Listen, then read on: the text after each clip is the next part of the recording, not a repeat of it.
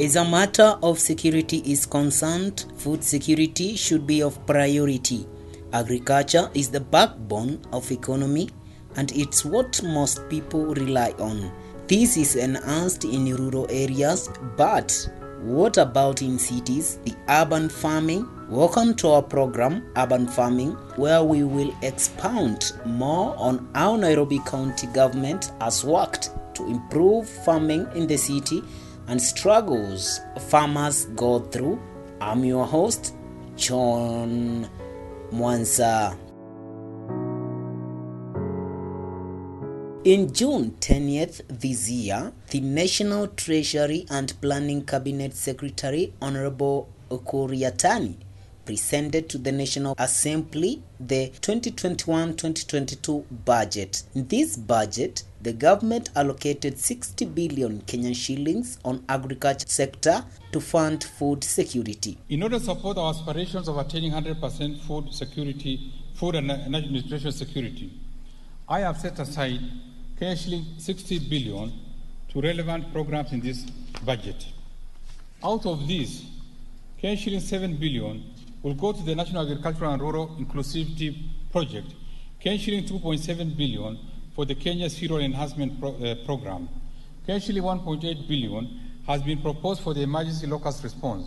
shilling 1.5 billion for the National Value Chain Support Program. shilling 1.5 billion for the Agricultural Sector Development Support Program 2. shilling 1.5 billion for the Small Scale Irrigation and Value Addition Project. And shilling 620 million for food security and crop diversification project. Agricultural sector is the least funded sector despite being the largest employer of many Kenyans. Farming is no longer in rural only but also in cities. In Nairobi, the population does not give out a spacious environment for large scale farmers to practice. A research by Local Institute in the year 2011 shows that by the year 2033, 50% of population will have moved to live in the cities. This shows how the city will be congested and hence lead to urban and technological farming. A research showed that 48% of res residents in Nairobi County are estimated to be denourished and about 20% of residents are consuming less nutrition than they should be. Nairobi farmers are well conversant with growing of crops and especially vegetables because it's the most consumed and most available type affordable to most customers. Most are transported all the way from Loitoktok and Namanga which is 162 and 234 kilometers respectively of which are perishable goods. Now, most farmers in Nairobi are growing crops, especially vegetables like kales, spinach, cabbages, which they get more consumers within the production area. In Kurukwanchenga, I met this young man who grows scales and had this to tell.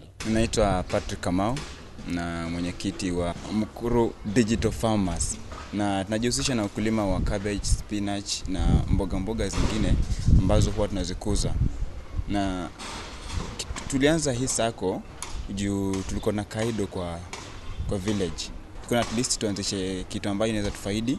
So tukaamua tukaenda youtube tukaanza kuona vile huu hizi- hizi mbo- hizi mboga unaweza zikuza unaweza zifanya aje ndio zikuwe kubwa zikuwe nzuri. Saa tulipomaliza ku, kutazama zile videos uh, tukaamua kuchukua gunia. Juu hatuna ile space nzuri ya kufanya kazi ya kulima hizo mboga zetu. Tukaamua tunachukua gunia tunajaza ndani mchanga tunatoboa hiyo gunia vizuri na tunaweka zile mbegu ndani alafu zinakuwa tuna mboga nzuri na tunazitreat vizuri. Mm, mwanzo ilikuwa vigumu kupata marketing but saizi watu wa karibu pia wanatus- wanatusaidia tunauza kwa watu wa karibu. Na pia tumeanza kupata watu wa mbali ambao wanatoka sehemu mbalimbali wanakuja nachukua mboga zetu na wanaenda kuuza pia mahali ambako wanapeleka. Mm, serikali kwa sasa ijaweza kusaidia ile naomba tu tusaidie kwa mahali kama fertilizer. Maana fertilizer ndio njia mojawapo ambayo yani ndio changamoto ambayo tunapitia sisi na tukiweza kupata fertilizer na zile dawa nzuri za kuzuia wadudu pia tutashukuru sana maana wadudu na hizo dawa ndio changamoto ambayo tunapatwa nayo kwa zaidi. Keeping in mind that these producers or farmers grows them for consumers, I had to go to the streets and sought views of consumers concerning their taste, whether they are good with what is grown here in Nairobi or they prefer those from outside. These were their views. Kwa majina naitwa Faith Awor. Mimi ni mkazi wa Gikomba and about food mbona napenda kukula chakula eh, huku Nairobi juu it's cheap, ni affordable. Naitwa Alice Mudhomi, nimetoka eneo la hapa Kasarani.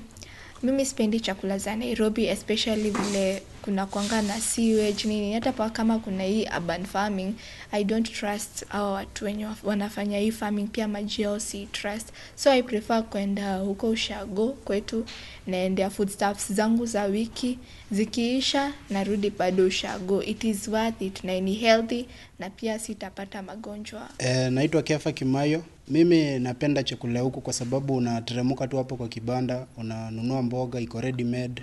Sihitaji mambo mengi, nikifika tu kwa hao ni kumedi kaa imetoka hiyo. Agriculture in Kenya and especially in cities should be given first priority for they incur the cost of transporting vegetables from rural to urban and which may end up drying. National government and county government should fund and create more investment opportunities to farmers as well as educating farmers on urban farming.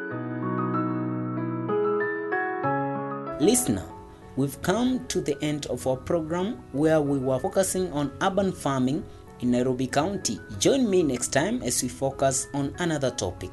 This program has been produced by Ghetto FM in partnership with Code for Africa, KCOMNET, and the Catholic Media Council with support from German Corporation as part of our county Our Responsibility project. Until next time, I'm your host, John Mwansa.